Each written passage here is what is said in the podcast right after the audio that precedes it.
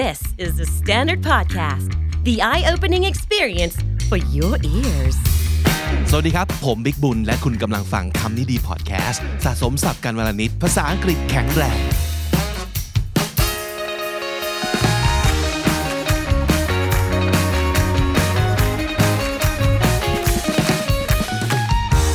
เมื่อไม่นานมานี้ผมได้พูดคุยกับคนคนหนึ่งซึ่งเป็นแบบ พื่อนใหม่เลยนะครับ ก็ไม่เชิงเพื่อนคือมีโอกาสได้ทำงานร่วมกันนิดหน่อย แล้วสิ่งหนึ่งที่ผมสังเกตก็คือคนคนนี้ติดปากกับคาว่าขอโทษเยอะมากเลย แล้วมันทำให้เรากลับมาสังเกตดูเหมือนกันนะว่าเออเราเป็นคนติดคำว่าขอโทษมากน้อยแค่ไหนคำว่าขอโทษเนี่ยมันไม่ใช่คำที่ดีหรือไม่ดีด้วยตัวของมันเองนะครับ แต่ว่ามันต้องแล้วแต่สถานการณ์ ว่าคุณขอโทษในเวลาที่ ไม่ควรต้องขอโทษหรือเปล่า หรือเวลาที่คุณควรจะต้องขอโทษ คุณไม่ได้ขอโทษออกไป นั่นน่ะจะเป็นปัญหาถูกไหมครับ แต่ว่าด้วยคำว่าขอโทษของตัวมันเองเนี่ยมันไม่ใช่ว่าควรหรือไม่ควรพูดอย่างที่บอกแล้วแต่สถานการณ์ แต่หลาย ๆ คนคงเคยเจอ แล้วก็เริ่มรู้สึกตัวว่า เราทำไมพูดคำว่าขอโทษบ่อยจัง เหมือนเป็นคำติดปากไปเลย แล้วมันก็ทำให้เกิดความรู้สึกบางอย่างที่ไม่ค่อยดีเนาะอืม ซึ่งผมก็เห็นด้วย เพราะว่าบางครั้งพอเรา พอเราไม่จำเป็นต้องขอโทษแล้วเราพูดขอโทษขอโพยเยอะๆอะมันจะทำให้อีกฝ่ายรู้สึกเหมือนแบบทำตัวไม่ถูก หรือว่าเขาอาจจะรู้สึกแอบรำคาญนิดหน่อยว่า ไม่ต้องขนาดนั้นก็ได้ หรือในขณะเดียวกันตัวเราเองก็จะมีความรู้สึก แย่กับตัวเองไปด้วยนะครับไม่รู้ว่ามันแย่ถึงขนาดต้องขอโทษจริงไหมแต่เราติดปาก พูดขอโทษบ่อยไปแล้ว มันก็จะทำให้เกิดความรู้สึกแบบที่ค่อยๆ ฝังรากลึกลงไปในความรู้สึกเราว่า เออ เราเป็นคนที่ต้องขอโทษคนอื่นบ่อยจังเลยเนาะเราทำให้คนอื่นเขาลำบากบ่อยจังเลยเนาะซึ่งจริง ๆ อาจจะไม่ถึงขนาดนั้นก็ได้นะครับ เพราะฉะนั้นวันนี้เนี่ยไปเจอสิ่งนี้มาอยากจะเอามาฝากกันแล้วให้แต่ละคนเช็คด้วยว่าเมื่อไหร่นะที่เราไม่ควรจะต้องขอโทษขนาดนั้น อันแรกคือ when you give your opinion เคยเป็นไหมบางทีเราอยากจะแค่เสนออะไรขึ้นมาสักนิดนึงต้องติดปากนิดนึงว่า I'm sorry but I think ถามว่าทำไมต้อง I'm sorry I think ไปเลยไม่ได้เหรอหรือว่า uh, I have something to share ได้ไหม แล้วพูดเลยโดยไม่ต้องขอโทษนะครับ because you're entitled to your opinion even if it's wrong or even if it doesn't make sense เราสามารถจะให้ความเห็นได้นะ ต่อให้เป็นความเห็นที่ดีไม่ดี ถูกไม่ถูก เขาเวลคัมหรือเขาไม่เวลคัมแต่เรามีสิทธิ์ ในการที่จะแชร์นะครับ เพราะฉะนั้นไม่ต้อง sorry ก็ได้ อันที่สอง when you disagree with someone อืมอันนี้ก็คล้ายๆกัน เพราะว่าเราอาจจะมีความรู้สึกเหมือนแบบ เขาจะรู้สึกแย่ไหมนะ แต่ว่า I'm sorry ไปก่อนละกัน I'm sorry but I disagree ไม่จำเป็นนะ ก็บอกไว้เลยว่า um, I beg to differ ก็ได้นะ I beg to differ หรือ uh, I I don't think so I'm afraid I have different opinion ก็ได้ เรามีวิธีพูดโดยไม่ต้อง I'm sorry อะแต่เรามีสิทธิ์ที่จะแยง้ง พี่จะบอกเขาว่า เราไม่ได้คิดเหมือนเขา การแย้งไม่ได้แปลว่าเราเกลียดเขา หรือว่าเราจะโจมตีเขา หรือการแย้งไม่ได้แปลว่าเขาผิดนะ เพียงแต่ว่าเราคิดอีกแบบ เดี๋ยวเรามาดิสคัสกันไหม เพราะฉะนั้นก่อนจะ disagree ไม่ต้อง sorry ก็ได้นะครับ อันที่สาม when someone upsets you นะครับ ก็คือเมื่อมีใครสักคนทำให้เราไม่พอใจ แต่เรากลับเป็นฝ่ายที่จะต้องพูด I'm sorry เช่น I'm sorry but that makes me mad เราก็บอกไปเลยสิว่า you you just made me upset you just upset me you just made me angry บอกไปเลยโดยที่ไม่ต้อง sorry ก็ได้นะครับ เพราะฉะนั้นเรารู้สึกยังไง ก็ลองบอกออกไปโดยไม่ต้องขอโทษขอโพย อีกอันนึงคือ when someone points out your mistake เวลามีคนบอกว่า เออผิดนะ แบบนี้ไม่ใช่นะ ก็ไม่จำเป็นจะต้องขอโทษขอโพยก็ได้นะครับ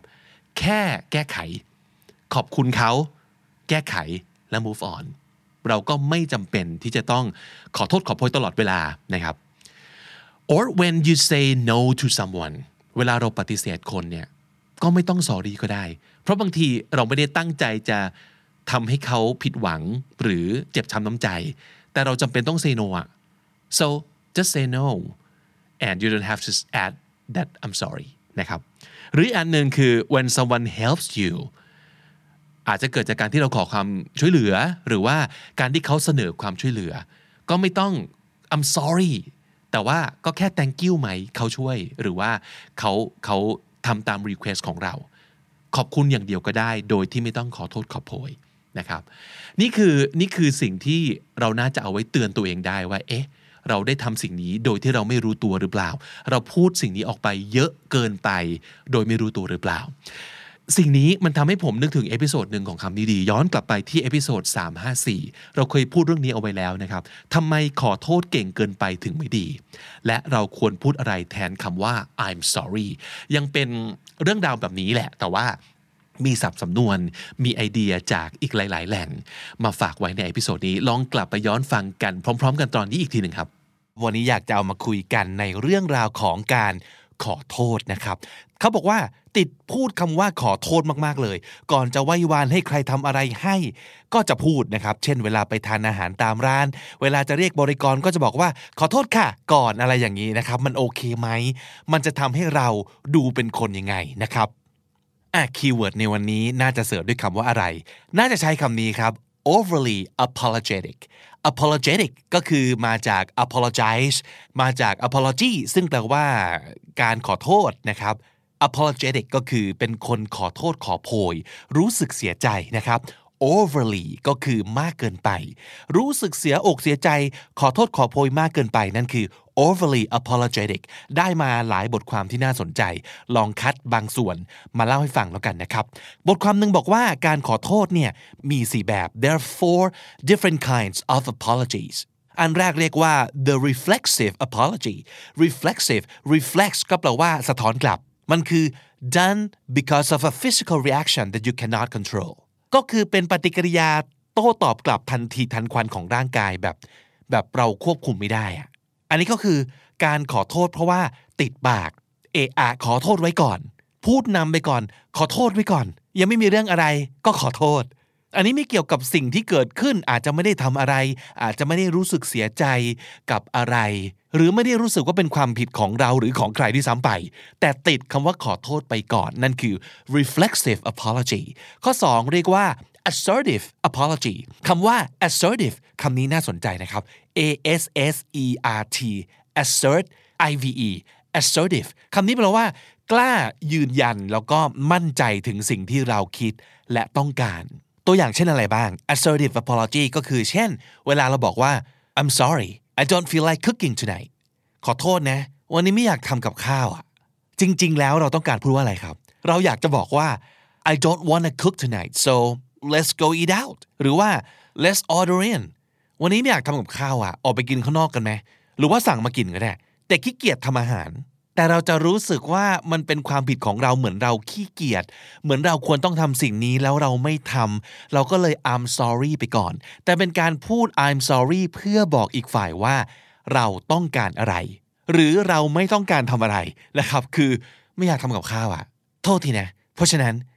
ไปหาอะไรกินเอง อะไรอย่างนี้เป็นต้นนะครับ นั่นคือ assertive apology อันที่ 3 คือ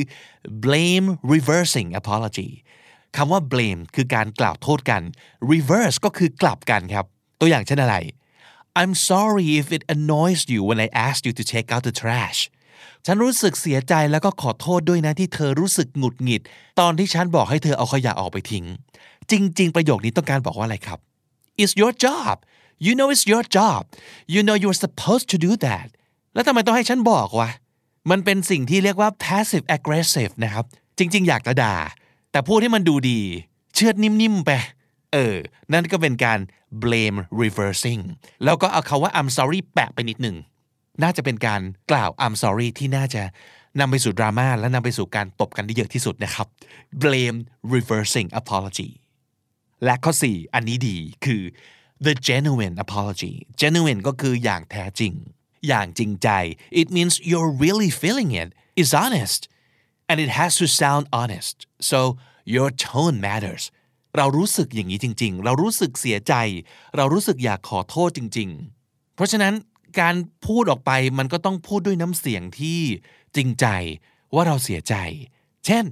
I'm sorry what I said hurt your feelings it was thoughtless how can I make it up to you ขอโทษด้วยจริง ๆ ที่สิ่งที่เราพูดไปเนี่ยทำให้เธอเสียความรู้สึกแน่มัน thoughtless มากเลย ฉันนี่ไม่รู้จักคิดเอาซะเลย how can I make it up to you จะให้เราชดใช้ไถ่โทษยังไงดี นี่คือรู้สึกจริงๆ แล้วก็อยากขอโทษเขาจริงๆ I'm sorry I didn't do what I said I would do I'll try to do better next time ขอโทษจริงๆนะที่ไอ้ที่บอกว่าจะทำก็ไม่ได้ทำคราวหน้าจะทำตามสัญญาให้ได้ล้ว I'm sorry I can't make our dinner date I know it's important to you when would be another good time for you ขอโทษทีนะที่นัดว่าจะมากินข้าวเย็นด้วยกันแล้วแล้วมาไม่ได้ อะท่านรู้นะว่ามันสำคัญกับเธอมาก เราจะนัดกันอีกทีเมื่อไหร่ดี สะดวกอีกทีเมื่อไหร่ ทั้งหมดนี้คือ พูดอย่างจริงใจ นั่นคือขอโทษสี่แบบนะฮะ ทีนี้อีกบทความหนึ่งพูดถึงเรื่องนี้ the dangers of being overly apologetic การขอโทษขอโพยมากเกินไป มันอันตรายเหมือนกันนะ เขาบอกว่าเกตครับว่าการพูดว่า I'm sorry เนี่ย it could be a way to politely ask for something without offending to appear nicer while making a demand and apologizing could lessen the possibility of being perceived as rude or obtrusive การพูดว่า I'm sorry เนี่ยมันอาจจะเป็นวิธีในการขออะไรสักอย่างหนึ่ง อย่างสุภาพขึ้น ดูเกรงอกเกรงใจ ดูไม่สั่งนะครับ แล้วบางทีการขอโทษขอโพยเนี่ยมันจะทำให้คนรู้สึกว่าเราหยาบคายน้อยลง หรือผงผางน้อยลง มันเป็นอะไรที่สร้างความรู้สึกแบบอ้อมๆ ไม่สั่งนะครับคาว่า obtrusive มันคือจะแจ้งผงผาง มันคือจับจ้วง จะเอาอย่างนี้ อย่างนั้นพูดเลยตรงๆ อะไรอย่างนี้ มันคือ noticeable in an unwelcome or unwanted or intrusive way โดยเฉพาะอย่างยิ่งครับ ผู้หญิงเนี่ยมักจะใช้ I'm sorry เพื่อที่จะให้คนฟังไม่รู้สึกว่า เธอ bossy มากเกินไป หรือว่าเจ้ากี้เจ้าการมากเกินไป นักภาษาศาสตร์คนหนึ่งชื่อว่าโรบินแลกกอฟนะครับจากมหาวิทยาลัยแคลิฟอร์เนีย เธอเขียนหนังสือเล่มหนึ่ง ซึ่งเล่าถึงรูปแบบการสื่อสารหรือว่าคำพูดของผู้หญิงที่พบบ่อย ทั้งหมดประมาณ 5 อย่างนะครับ 1. hedges คำว่า hedges แปลว่า รั้วนะครับ ก็คือเป็นการแบบล้อมรั้วเพื่อป้องกันตัวเองไว้นิดหนึ่งก็คือประโยคประมาณว่า sort of kind of หรือ it seems like คือจะมีพูดตรงๆ แต่จะมีคำพูดที่เป็น buffer เหล่านี้มาเป็น hedges เป็นรั้วอีกทีหนึ่ง เพื่อที่จะไม่ดูผงผางเกินไป อันที่สองคือ super polite forms would you mind จุดๆๆหรือว่า if it's not too much to ask หรือ is it okay if ก็จะมีความเกรงอกเกรงใจอย่างยิ่งนะครับ super polite อีกอันหนึ่งคือ apologize more I'm sorry but I think that ก็คือขอโทษขอโพยไว้ก่อน ก่อนจะแสดงความเห็นอะไรก็ตามที อันที่สี่คือ tag questions คำถามที่มีลักษณะแบบ are you don't you do you is it อะไรอย่างนี้ต่อท้าย เช่น you don't mind do you อะไรอย่างนี้เป็นต้น และอีกอันหนึ่งคือ indirect request เป็นการขออ้อมๆ เช่น แทนที่จะขอน้ำแก้วหนึ่งสิ ก็จะบอกว่า ah I'm so thirsty ไม่สั่ง แต่จะเปรยขึ้นมาว่ากระหายน้ำจังเลยทั้งทที่จริง ๆ แล้วเนี่ยอยากจะขอน้ำกินสักแก้วหนึ่งอย่างนี้เป็นต้นนะครับอะคุณผู้หญิงฟังดูแล้วเห็นด้วยไหมกับ speech pattern เหล่านี้นะครับ อีกหนึ่งบทความบอกว่า here's how saying sorry could backfire การพูดคาว่า I'm sorry อาจจะส่งผลกระทบกลับมา อย่างที่เรานึกไม่ถึง ซึ่งเป็นผลกระทบทางลบก็ได้ อันแรกเลยก็คือ people lose respect for you เขาบอกอย่างนี้ครับ you may think you're displaying yourself as a nice and caring person but you're actually sending the message that you lack confidence การขอโทษขอโพยในใจเราเนี่ยในหัวเราเนี่ยอาจจะรู้สึกว่ามันเป็นความสุภาพ ความ nice ความแคร์แต่จริง ๆ เราอาจจะกำลังส่งเมสเซจไปให้คนอื่นรู้สึกว่า คนคนนี้ไม่มีความมั่นใจในตัวเองเลยอะ And it can even give a certain kind of person permission to treat you poorly or even abuse you ซึ่งการที่เราขอโทษขอโพยตลอดเวลาเนี่ยอาจจะทำให้คนบางประเภทฉวยโอกาสในการปฏิบัติตัวต่อเราอย่างแย่ๆ หรือว่ามา abuse ความขี้เกรงอกเกรงใจของเรา ซึ่งแสดงผ่านความขอโทษขอโพยทั้งหลายนี้ก็ได้นะครับ สิ่งที่เราจะเสียนอกจาก respect แล้วเนี่ยอาจจะเป็น credibility ความน่าเชื่อถือบางอย่าง หรือว่า a chance at a good first impression ก็คือโอกาสที่เราจะได้แสดงความประทับใจแรก ตอนที่เพิ่งได้เจอกันเนี่ยเช่นสมมตินะครับ เรากำลังจะ present งานกับกลุ่มลูกค้าที่เราไม่เคยเจอมาก่อน พอเดินเข้าไปในห้อง แทนที่จะเปิดสไลด์ปุ๊บแล้ว present เลย ขอโทษขอโพยออกตัวต่างๆ มากมาย อาจจะเตรียมตัวไม่พร้อมเท่าไหร่นะครับ เพราะว่าเวลาก็น้อย นอนไม่พอไม่สบาย เล็บขบแมวที่บ้านกวนโอ้สารพัดออกตัวขอโทษขอโพยต่างๆ คนที่กำลังนั่งรอฟังอยู่เนี่ยก็จะรู้สึกว่า เอ้าแล้วยังไง แล้วทำไมไม่เตรียมตัวให้ดีกว่านี้ก็ทำไมไม่นอนให้พออะแล้วทำไมไม่ตัดเล็บขบมาอย่างนี้เชื่อถือได้ป่าวเนี่ย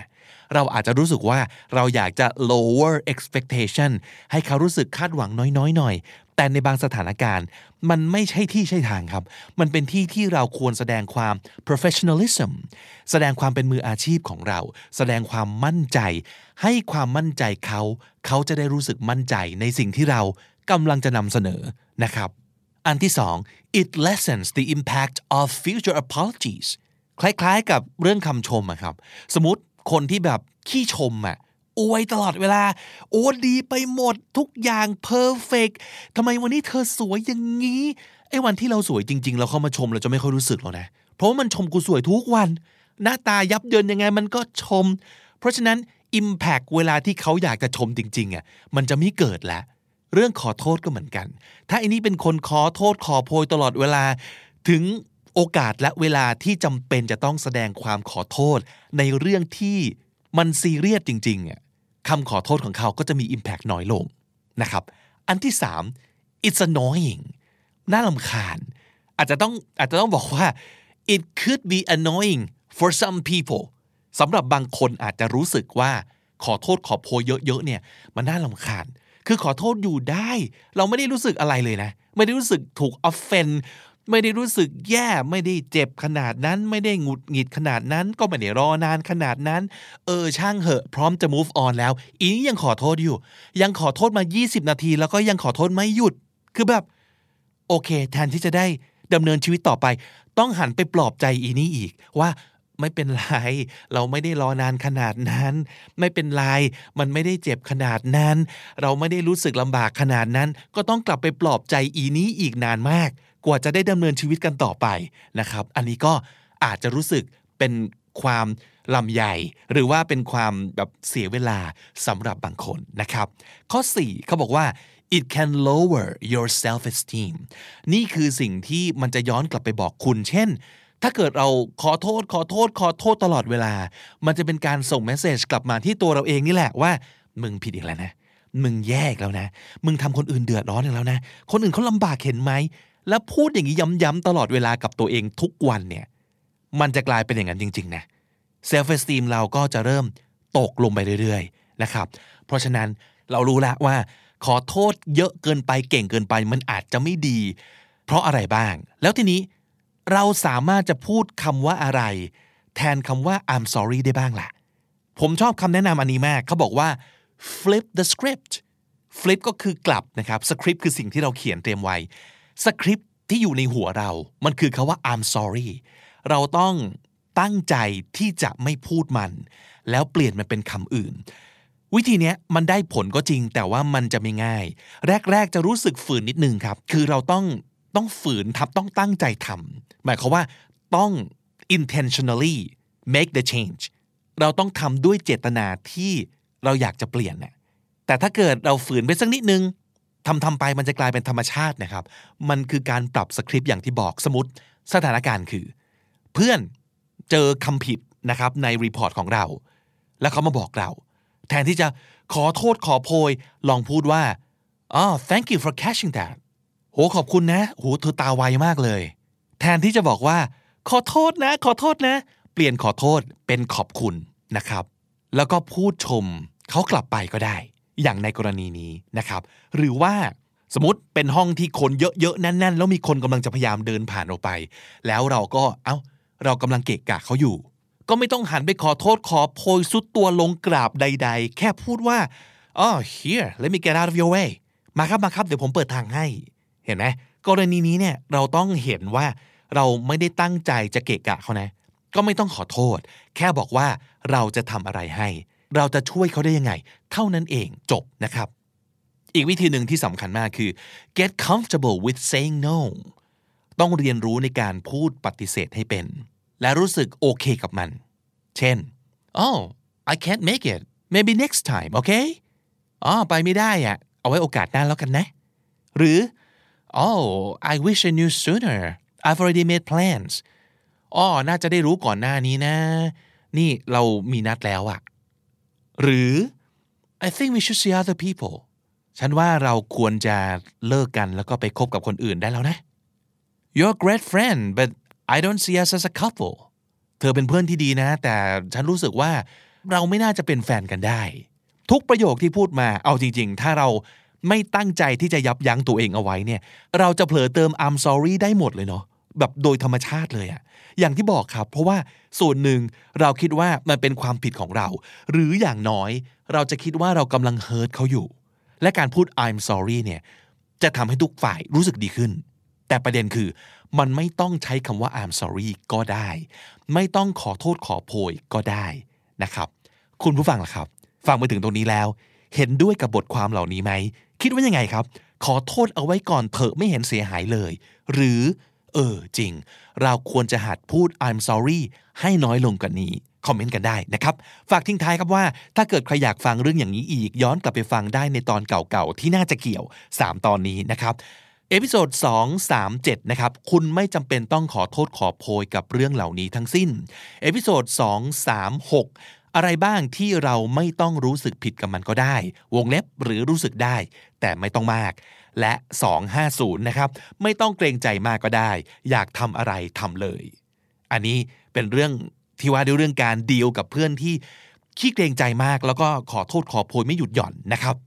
ฝากคำถามได้เสมอนะครับ ในช่องคอมเมนต์ ถ้าคุณฟังทาง YouTube หรือว่าทวิตมาก็ได้แล้วก็ใส่แฮชแท็กคำนี้ดี หรือแฮชแท็กคำถามนี้ดีได้เลยนะครับศัพท์สำนวนในวันนี้ครับ อันแรกเลย overly apologetic overly มากเกินไป apologetic ขอโทษขอโพย overly apologetic ก็คือ ขอโทษขอโพย มากล้นจนเกินไปครับ assertive คำนี้คือกล้ายืนยันแล้วก็มั่นใจถึงสิ่งที่เราคิดและต้องการ assertive และ obtrusive คำนี้ก็คือ จะแจ้งโผงผาง obtrusive และถ้าติดตามฟังคำนี้ดีพอดแคสต์มาตั้งแต่ episode แรก มาถึงวันนี้คุณจะได้สะสมศัพท์ไปแล้วทั้งหมด รวม 2,841 คำและสำนวนครับ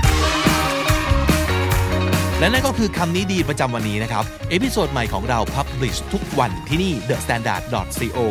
ติดตามฟังกันได้ทางทุกแอปที่คุณใช้ฟังพอดแคสต์ทั้ง j o o x Spotify รวมถึง YouTube ครับ ผมบิ๊กบุญวันนี้ไปแล้วนะครับ อย่าลืมเข้ามาสะสมศัพท์กันทุกวันวันละนิด ภาษาอังกฤษจะได้แข็งแรงสวัสดีครับ The Standard Podcast, eye opening for your ears.